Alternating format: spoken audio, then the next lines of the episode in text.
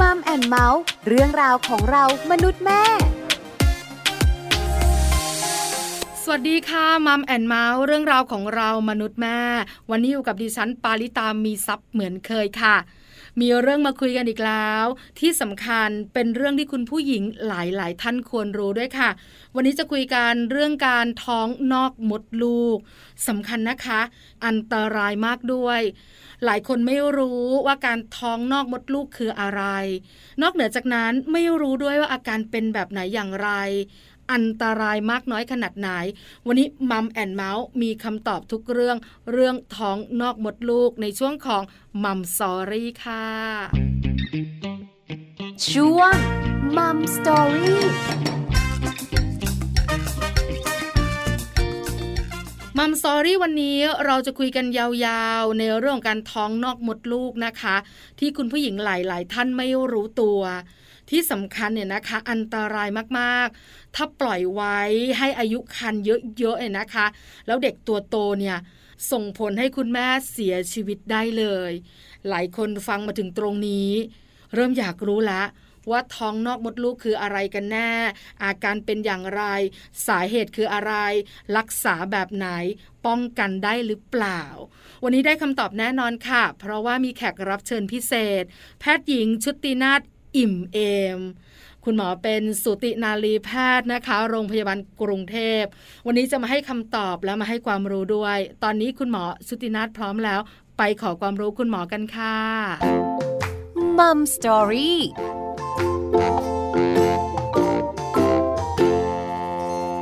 สวัสดีค่ะ คุณหมอชุตินาฏค่ะ สวัสดีค่ะ วันนี้มัมแอนเมาส์ขอความรู้คุณหมอค่ะ เกี่ยวข้องกับการท้องนอกมดลูกคำถามแรกกับคุณหมอค่ะ ท้องนอกมดลูกคืออะไรอะคะ ก็คือเป็นการตั้งครรภ์ผิดปกติอะค่ะ คือปกติการตั้งครรภ์เนี่ยก็จะต้องอยู่ในตัวมดลูก ในโพรงมดลูก แต่การท้องนอกมดลูกก็คือเป็นการตั้งครรภ์ที่อยู่นอกตัวมดลูกอะค่ะ ซึ่งอาจจะเกิดได้ในหลาย ๆตำแหน่ง ซึ่งตำแหน่งที่พบบ่อยที่สุดก็คือบริเวณท่อนำไข่ พบได้ประมาณ 90เปอร์เซ็นแล้วก็ยังอาจจะพบการท้องนอกมดลูกที่ตำแหน่งอื่น เช่น ตัวที่รังไข่ก็ได้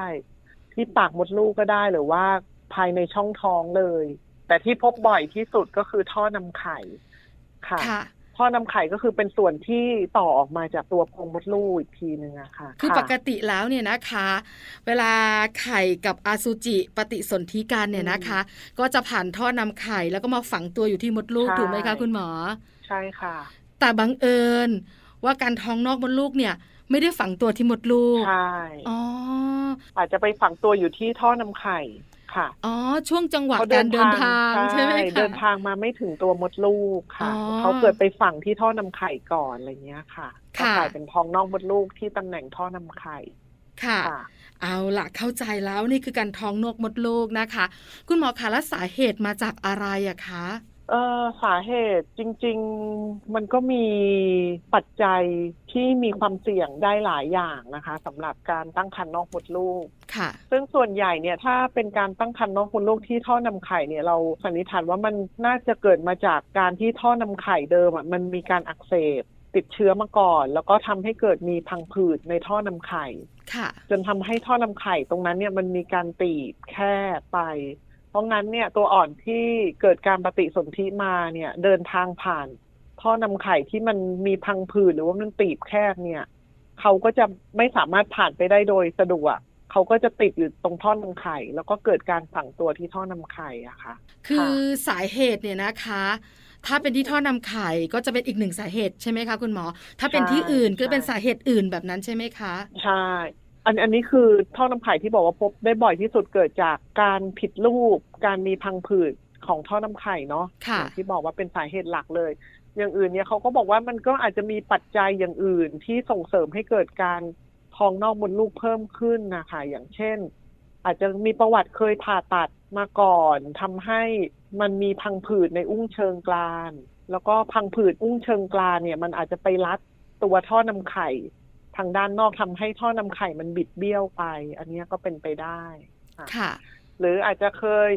มีประวัติว่าเป็นท้องนอกมดลูกมาก่อนอะไรอย่างเงี้ยค่ะอืมก็จะเพิ่มความเสี่ยงในการตั้งครรภ์ครั้งต่อไปได้สูงขึ้นประมาณ5-7ถึงเท่า หรือในคุณแม่ที่สูบบุหรี่อ่า อันเนี้ยเขาพบว่าความเสี่ยงที่จะมีการท้องนอกมดลูกมันจะเพิ่มขึ้น ค่ะ อย่างมีนัยสำคัญเมื่อเทียบกับคุณแม่ที่ไม่ได้สูบบุหรี่ค่ะ หลายปัจจัยหลายสาเหตุนะคะ คุณหมอใช่คะหลายปัจจัยค่ะค่ะ เดี๋ยวนี้ค่ะเนี่ยคุณแม่เนี่ยอายุเพิ่มมากขึ้น สาวยุคใหม่แต่งงานช้ากับคุณหมออืมแล้วก็ท้องเนี่ยนะคะ อายุเยอะ อายุเยอะเป็นค่ะปัจจัยให้เราท้องนอกมดลูกไหมคะคุณหมอ อ่า จากการศึกษาก็พบว่าผู้หญิงที่อายุมากกว่า 35 ปีอะค่ะค่ะก็มีความเสี่ยงในการที่จะตั้งครรภ์แล้วเป็นท้องนอกมดลูกได้สูงขึ้น เพราะว่า การที่อายุมากกว่า 35 ปีเนี่ย มันก็หมายถึงว่าเออก่อนหน้าเนี้เขาอาจจะมีปัญหาเรื่องภาวะมีบุตรยากร่วมด้วย ซึ่งโดยภาวะมีบุตรยากเนี่ย สาเหตุหนึ่งที่ทำให้มีบุตรยากก็คือในเรื่องของตัวท่อนำไข่ที่มันมีความผิดปกติ อาจจะมีการตีบการตันโดยที่เราไม่รู้มาก่อน อ่า แล้วมันก็ส่งผลทำให้เรามีบุตรยากใช่ไหมคะค่ะแล้วถ้าเกิดเราตั้งครรภ์ได้เราก็อาจจะตั้งครรภ์ตอนที่เราอายุมากขึ้น คือมันเหมือนมันเป็นปัจจัยเชื่อมโยงกันอะไรเงี้ยค่ะ เพราะงั้นก็อาจจะพูดได้ว่าอายุที่มากขึ้น ก็มีความเสี่ยงที่จะเกิดท้องนอกมดลูกได้สูงขึ้นค่ะอืมแหมสาวๆหลายท่านบอกว่าจะให้รีบแต่งงานมันก็เนอะทำงานสนุกกับคุณหมอคะแต่พอได้ฟังเราคุยกันวันนี้เนี่ย กังวลเหมือนกันนะ ว่าเอออายุเยอะนะคะ ปัจจัยเสี่ยงค่อนข้างเยอะอืมคุณหมอคะนิดนึงค่ะเดี๋ยวนี้สาวอวบก็เยอะอ้วนค่ะเนี่ย เป็นปัจจัยทำให้ท้องนอกมดลูกด้วยไหมคะคุณหมออม ถ้าจากข้อมูลปัจจุบันยังไม่มีชี้ชัดไปนะคะอืมว่าค่ะความอ้วนจะเพิ่มความเสี่ยงในเรื่องของการท้องนอกมดลูกมากขึ้นค่ะ แต่ว่าคนที่อ้วนเนี่ยค่ะ ก็อาจจะมีปัญหาอย่างอื่น เช่นเรื่องของฮอร์โมน มันไม่สมดุลฮอร์โมนผิดปกติ อาจจะทำให้มีปัญหาในเรื่องของการตกไข่ ซึ่งก็นำไปสู่ภาวะมีบุตรยาก ได้ค่ะเหมือนกันค่ะอ๋อมพอค่ะภาวะมีบุตรยากก็จะส่งผลต่อมาเกี่ยวเนื่องกันใช่ใช่ไหมคะคุณหมอค่ะสาเหตุก็ทราบกันแล้ว คราวนี้เนี่ย อาการกันบ้าง การส่งสัญญาณบอกว่าที่คุณแม่กับคุณหมอว่าท้องนอกมดลูกนะ อาการจะเป็นอย่างไรคะค่ะส่วนใหญ่นะคะ ก็คือมักจะมาด้วยเรื่องของมีอาการปวดท้อง ปวดท้องน้อยเฉียบพลันนะคะค่ะ หรือว่ามีเลือดออกทางช่องคลอดที่ผิดปกติค่ะเพราะงั้นก็คือผู้หญิงวัยเจริญพันธุ์ทุกรายอะค่ะ ถ้ามาด้วยเรื่องประวัติว่าเออมีลักษณะการปวดท้องน้อย เฉียบพลันรุนแรงหรือว่ามีเลือดออกผิดปกติทางช่องคลอดเนี่ย ก็คือเวลามาพบแพทย์เนี่ย คุณหมอเขาก็จะนึกถึงเรื่องของการตั้งครรภ์ไว้ก่อนอ๋อก็จะมีการตรวจการตั้งครรภ์นะคะ ค่ะ ทีนี้ถ้าตรวจพบว่ามีการตั้งครรภ์เนี่ยก็ต้องพยายามพิสูจน์ให้ได้ว่า มันเป็นการตั้งครรภ์ปกติในมดลูก หรือว่าเป็นการตั้งครรภ์ที่ผิดปกติ ตั้งครรภ์นอกมดลูกค่ะ คุณหมอคะคุณผู้หญิงที่มาพบคุณหมอและมีอาการแบบนี้เนี่ยอืมเขาจะทราบไหมคะว่าเขาตั้งท้อง แล้วมีความผิดปกติอืมหรือไม่ทราบมาค่ะก่อน อ๋อพบได้ทั้งสองแบบเลยค่ะ ค่ะก็คือแบบที่ว่า ตรวจแล้วตั้งครรภ์อ่า แล้วก็มาพบแพทย์ด้วยเรื่องว่ามีปวดท้องน้อยเฉียบพลันหรือว่ามีเลือดออกทางช่องคลอด หรือบางคนก็คือไม่ทราบเลยว่าตัวเองตั้งครรภ์อ่าบางคนเขาอาจจะไม่ได้แบบมีการจดบันทึกประจำเดือนไว้ค่ะแล้วก็แบบบางทีเราก็ลืมๆไปเนอะว่าเออประจำเดือนครั้งสุดท้ายเรามาเมื่อไหร่ใช่ค่ะ ประจำเดือนไม่มาอ้าวขาดไปแล้วสองอาทิตย์สามอาทิตย์อะไรอย่างเงี้ยไม่ทันนึกเพราะว่าแบบลืมไปเลยอะไรอย่างเงี้ยก็มีนะคะค่ะ ก็คือสรุปว่าคนไข้มาหาหมอด้วยสองลักษณะเลยก็คือทราบอยู่แล้วว่าตัวเองตั้งครรภ์กับแบบไม่ทราบมาก่อนเลยว่าตัวเองตั้งครรภ์อ่าสองแบบเลยนะคะใช่แปลว่าการใช่ท้องนอกมดลูกเนี่ยคุณหมอคะเกิดขึ้นในช่วงที่เรามีอายุคันน้อยๆอะสิคะ ใช่ค่ะ คือส่วนใหญ่เราจะวินิจฉัยขึ้นอยู่กับตัวคนไข้ด้วย บางคนที่เขารู้ว่าตั้งครรภ์เนี่ย ถ้าเป็นการตั้งครรภ์ปกติอะก็แล้วแต่เนะว่าเขาจะเข้ามาพบแพทย์เพื่อฝากคันตอนอายุคันเท่าไหร่อะไรอย่างเงี้ยค่ะแต่ส่วนใหญ่ก็มักจะภายในไตรมาสแรกก็จะมาพบแพทย์ละ หรือบางคนที่ทราบว่าตั้งครรภ์ แต่ว่ามีเลือดออกผิดปกติอะไรเงี้ยเขาก็ต้องมาหามาพบเราก่อน ซึ่งถ้ามาตอนนั้นเนี่ยมันก็จะมาค่อนข้าง อายุคันยังไม่เยอะมาก ส่วนน้อยนะคะ ที่แบบมาเป็นท้องนอกมดลูกแล้ว อายุคันเยอะแล้ว คือถ้าในกรณีอย่างนั้นเนี่ยอาจจะมาแบบท้องน่องมดลูกมันเกิดภาวะแทรกซ้อนแล้ว เช่นมีการแตกของท้องน่องมดลูกหรืออะไรแล้ว อันนั้นก็คืออาการค่อนข้างจะรุนแรงแล้วอะค่ะ มาถึงก็แบบมีภาวะช็อกหรืออะไรไป ก็คือต้องรับการผ่าตัดอย่างรีบด่วนอย่างเงี้ยค่ะ ถ้ามาแบบช้าเหมือนอายุคันเริ่มเยอะขึ้นแล้วค่ะค่ะ เพราะในความเป็นจริงเนี่ย เด็กไม่สามารถฝังตัวที่อื่นได้ใช่ถูกไหมคะคุณหมอ ใช่ค่ะ คือถ้าเราเจอการท้องนอกมดลูกตอนที่อายุคันน้อยๆ เนี่ย อาจจะมีอาการน้อยหรือว่าใช่อาจจะอันตรายน้อย แต่ถ้าฝังถูกตัวต้องอยู่ค่ะแล้วเด็กเจริญเติบโตตามธรรมชาติ โอ้อันนี้อันตรายเนอะคุณหมอเนอะมอันตรายมากค่ะ ค่ะ จะเกิดการแตกของตัวท้องน่องมดลูกอืมทำให้เกิดมีการตกเลือดในช่องท้อง เสียเลือด อันตรายถึงเสียชีวิตได้เลยนะคะโอ้โหถ้าน่ากลัวถ้ามาพบแพทย์แบบไม่ทันอย่างเงี้ยค่ะ ค่ะ รับการรักษาไม่ไม่ทันท่วงทีค่ะ ค่ะ คุณหมอขาอย่างที่ปลาบอกไปว่าปัจจุบันนี้เนี่ยคุณผู้หญิงแต่งงานช้าลงเนอะแล้วก็ตั้งท้องอายุเยอะด้วย เรื่องการท้องน้องมดลูกเนี่ย พบบ่อยแค่ไหนคะคุณหมอ ถ้าเป็นจากข้อมูลที่มีรายงานนะคะ ก็ค่ะโอกาส การเกิดท้องน้องมดลูกเนี่ยจะประมาณหนึ่งถึงสองเปอร์เซ็นของการตั้งครรภ์อ๋อค่ะก็ไม่เยอะเนค่ะอะจริง ๆ ถามว่าเยอะไหมก็ไม่ได้เยอะมาก แต่ว่าถ้าเมื่อไหร่ที่เป็นแล้วแบบไม่ได้รับการวินิจฉัยหรือการรักษาอย่างทันท่วงทีเนี่ยก็ทำให้เกิดอันตรายถึงกับชีวิตได้อะค่ะค่ะอืมก็คือเป็นสาเหตุหนึ่งของการเสียชีวิตของหญิงตั้งครรภ์เลยอะค่ะ ค่ะอ่า น่ากลัวนะคะค่ะคุณหมอ คือจากใช่ที่เราคุยกันมาเริ่มต้นนะคะ ตั้งแต่หนึ่งสองสามเนี่ยดูเบาๆ แต่พอคุณหมอคุยกันถึงตรงนี้เนี่ย มันน่ากลัวเหมือนกันนะ ถ้าสมมติว่าค่ะเราไม่รู้ตัว แล้วอาการที่เกิดขึ้นแบบเฉียบพลันเนี่ย แล้วปล่อยมันนานเกินไปเนี่ยมันก็มันก็อันตรายเนอะค่ะ แต่พบไม่บ่อย แต่ไม่ควรพบเลยดีที่สุดหลายๆคนบอกแบบนั้นนะคะ คุณหมอคะแล้วรักษาล่ะ หลายคนคงอยากอืมรู้ เพราะว่าอย่างปลาซับมาว่า ถ้าสมมติเราท้องแล้วเราแท้งเนี่ยก็ต้องมีการขุดมดลูกเนอะมีการจัดการ แต่ท้องนอกมดลูกเนี่ย มันอยู่ข้างนอก เรารักษากันอย่างไรยู่ข้างคะนอกมดลูกค่ะค่ะคือการรักษาเนี่ยหลักๆ เลยก็จะแบ่งเป็นสองวิธีนะคะ ก็ค่ะคือ การรักษาด้วยยา แล้วก็การรักษาด้วยการผ่าตัดอ๋อค่ะ การรักษาด้วยยานี่ก็คือส่วนใหญ่เนี่ยเรามักจะใช้ในกรณีที่วินิจฉัยว่าเป็นท้องนอกมดลูก พูดง่าย ๆ ก็คืออายุคันยังน้อยๆอยู่ ตัวการตั้งครรภ์นอกมดลูกมีขนาดเล็ก อ่า แล้วก็ฮอร์โมนการตั้งครรภ์เนี่ยไม่สูงมาก ซึ่งในกรณีแบบเนี้ยตัวการตั้งครรภ์นอกมดลูกยังเล็กอยู่ฮอร์โมนการตั้งครรภ์ไม่สูงมากเนี่ย สามารถที่จะให้ยาไปทำลายตัวการตั้งครรภ์นอกมดลูกได้ ซึ่งโอกาสประสบความสำเร็จจากการรักษาด้วยยาเนี่ยค่อนข้างสูงค่ะ คือเหมือนว่าให้ยาแล้ให้วก็ยาไปเพื่อสลายการอ๋อตั้งครรภ์นอกมดลูกค่ะอ่าทำได้ค่ะ แล้วก็จะ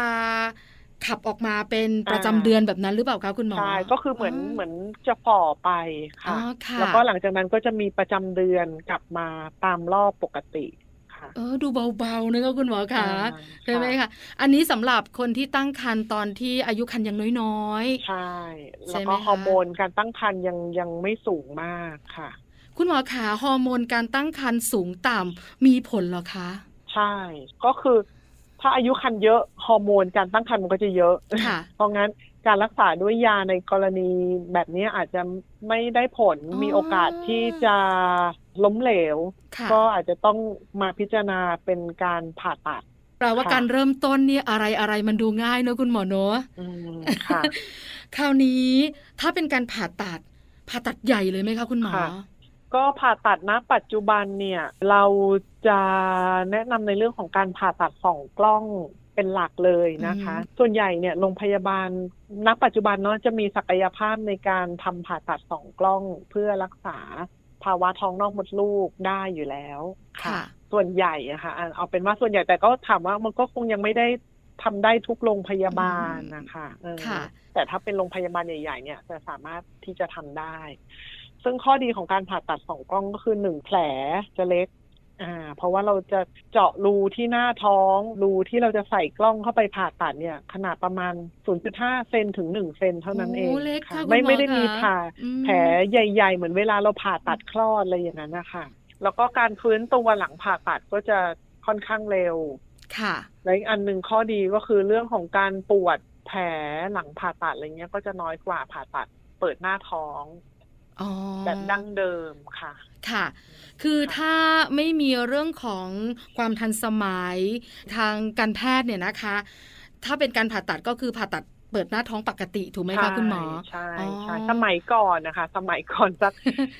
ยี่สิบสามสิบปีอะไรอย่างเงี้ยค่ะ ก็จะเป็นการผ่าตัดเปิดหน้าท้องอย่างเดียวเลยอืมค่ะ เพราะฉะนั้นค่ะเนี่ยเรื่องแผลก็จะขนาดใหญ่การใช่ที่จะเจ็บค่ะปวดหลังจากผ่าตัดเนอะการฟื้นตัวใช่ค่ก็จะใช้เวลาด้วยใช่ไหมคะคุณหมอขาแล้วเวลาที่เราผ่าตัดเรารักษาเรียบร้อยแล้วเว้ยนะคะอืมจะเป็นการใช้ยาจะเป็นการผ่าตัดต่างๆ เนี่ย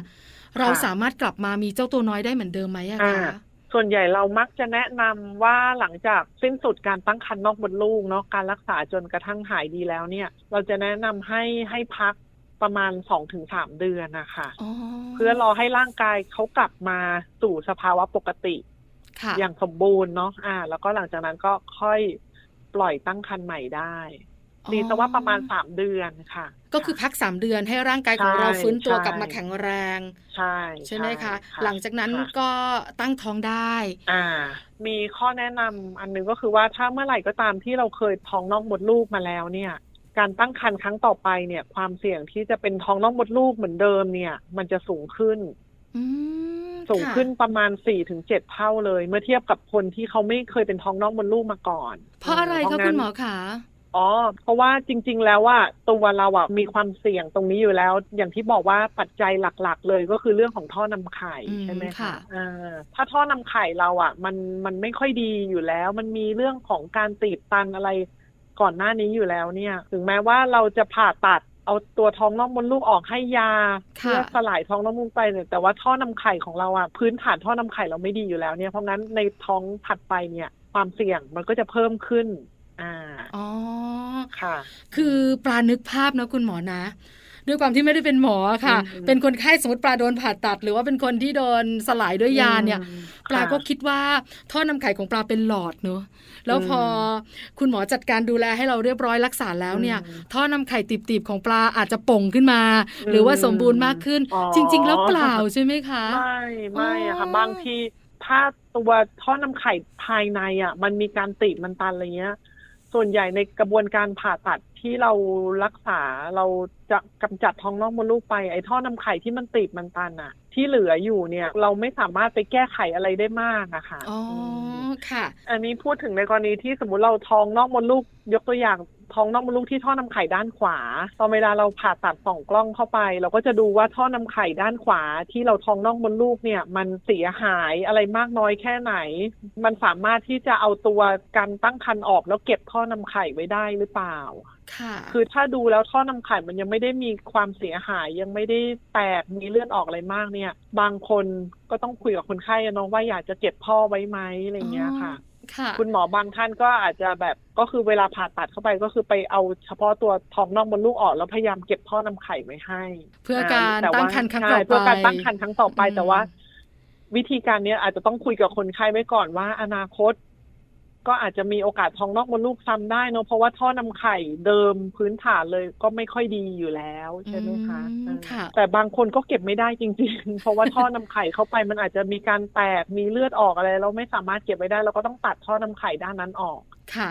ทีเนี้ยท่อนำไข่อีกข้างที่เหลือเนี่ยคุณหมอเขาก็จะดูให้แหละว่ามันยังพอจะไหวอยู่หรือเปล่าอะไรอย่างเงี้ยค่ะอ๋อแต่ทั้งนี้ทั้งนั้นถ้าเดิม พื้นฐานท่อนำไข่อีกข้างหนึ่งมันก็ไม่ค่อยดีอยู่แล้ว เออ ใช่ไหมคะเศร้าเลยนะคุณหมอนะทางเราเออทางเราก็คงไปแก้ไขอะไรไม่ได้มากอะค่ะ ก็ต้องพยายามบอกคนไข้ว่าโอเค ยังเหลือท่อนำไข่อีกด้านหนึ่งอนาคตยังสามารถท้องธรรมชาติได้นะ แต่ว่าก็ต้องคอยระวังด้วยว่าความเสี่ยงที่จะเกิดท้องน้องมดลูกในท่อนำไข่อีกข้างหนึ่งมันก็สูงขึ้น เหมือนว่าคนไข้ก็ต้องสังเกตตัวเองเนอะใช่เพราะตัวเองมีโอกาสเสี่ยงใช่ไหมคะคุณหมอคะเราก็จะแนะนำว่าถ้าเมื่อไหร่ก็ตามที่สมมติว่า ผ่านสามเดือนไปละแล้วแพลนจะตั้งครรภ์ต่อเนี่ย เมื่อไหร่ก็ตามที่ประจำเดือนขาด ก็รีบตรวจการตั้งครรภ์ด้วยตัวเองเลยว่าตั้งครรภ์ไหมอ่าพอตั้งครรภ์ปุ๊บรีบมาหาคุณหมอเลย ก็จะได้ วินิจฉัยได้แต่เนิ่นๆว่าเป็นการตั้งครรภ์ปกติในมดลูก หรือว่าเป็นการตั้งครรภ์นอกมดลูกอืค่ะมค่ะทำอะไรตั้งแต่แรกๆทำอะไรตั้งแต่เริ่มเริ่มๆนี่มันดูเบาๆนะคุณหมอนะมันดูแบบ เหนื่อยน้อยกว่า จากการที่ปล่อยไว้นานๆ คุณหมอคะและการตั้งครรภ์นอกมดลูกเนี่ยนะคะ ป้องกันได้ไหมอะคะป้องกันไม่ได้ค่ะ ตรงไปตรงมามากๆแต่ค่ะคุณหมที่อเราทำได้ก็คือวินิจฉัยให้รวดเร็วค่ะ คือพยายามวินิจฉัยให้ได้ตั้งแต่ตั้งครรภ์เนิ่นๆ ว่าเป็นการตั้งครรภ์ปกติในมดลูกหรือว่าเป็นการตั้งครรภ์นอกมดลูก แล้วก็ถ้าวินิจฉัยได้เร็วการรักษา อาจจะเริ่มจากการรักษาด้วยยา ซึ่งก็จะมีประสิทธิภาพค่อนข้างสูงนะคะทำให้เราลดความเสี่ยงในเรื่องของการผ่าตัดอะไรไปได้อืนะคะมค่ะ ก็คืออาจจะไม่หนักมากนัก ถ้าเราค่ะเริ่มต้นใช่เร็วใช่ไหมใช่คะ ใช่ค่ะค่ะ คุณหมอคะสุดท้าย คุณหมออยากฝากอะไรถึงคุณแม่แม่ๆที่กำลังจะตั้งครรภ์หรือคุณแม่แม่ๆที่อาจจะเป็นคุณแม่มือใหม่ ตั้งท้องแรกแบบเนี้ยค่ะ ถึงเรื่องของการตั้งครรภ์นอกมดลูกค่ะ คุณหมอค่ะ ก็ก็คืออยากจะให้ความรู้แล้วกันเนอะว่าเออ การตั้งครรภ์นอกมดลูกเนี่ย มันก็ถือว่าเป็นภาวะที่มีความเสี่ยงที่อันตรายนะคะ ถือว่าเป็นภาวะฉุกเฉินเลยแหละ ทางสูตินารีเวชนะคะ ซึ่งมันจะทำให้เกิดภาวะแทรกซ้อนและการเสียชีวิตได้นะคะ ในกรณีที่แบบเออมาพบแพทย์ช้าหรือว่าไม่ได้รับการดูแลรักษาที่เหมาะสมนะคะ เพราะฉะนั้นสิ่งที่อยากจะฝากก็คือว่าหนึ่งก็คืออยากให้ผู้หญิงเราเนี่ยจดบันทึกประจำเดือนอ๋อทุกเดือน อ่าค่ะหนึ่งเราจะได้รู้ว่าเออ ประจำเดือนเราเป็นยังไงสม่ำเสมอไหมข้อดีก็คือว่า เราจะได้รู้ว่าประจำเดือนเราอะ่ะ เออ มันควรจะมาละอ้าวเดือนนี้ไม่มา อ่า ประจำเดือนขาด เราก็จะได้นึกขึ้นได้ว่าโอ้พอเราประจำเดือนขาดแล้วอ่าต้องรีบตรวจการตั้งครรภ์แล้วนะว่าตั้งครรภ์ไหมค่ะใช่ไหมคะพอตั้งครรภ์ปุ๊บก็จะได้รีบมาพบคุณหมอเพื่อวินิจฉัยต่อว่าเป็นการตั้งครรภ์ปกติ หรือการตั้งครรภ์ผิดปกติ ที่เป็นการตั้งครรภ์นอกมดลูกอะค่ะค่ะ เพราะว่าถ้าถ้าเมื่อไหร่เป็นการตั้งครรภ์นอกมดลูกเนี่ย แล้วเรามาพบแพทย์เร็ววินิจฉัยเร็วเนี่ย คือการรักษามันจะได้ผลค่อนข้างดีมากอะค่ะ แล้วก็จะช่วยลดภาวะแทรกซ้อนหรืออันตรายที่จะเกิดกับตัวคุณแม่ได้ค่ะวันนี้คุณหมอก็ให้คำแนะนำนะคะ ให้ความรู้ด้วยนะคะสำหรับคุณแม่ๆที่ อาจจะกังวลเรื่องค่ะการท้องนอกมดลูก ที่สำคัญเนี่ยจะได้สังเกตตัวเองด้วยนะคะ บรรดาคุณแม่ๆของเรา วันนี้ Mom and Mouth ขอบพระคุณคุณหมอชุตินาถมากๆค่ะ ค่ะค่ะ สวัสดีค่ะ สวัสดีค่ะ Mom Story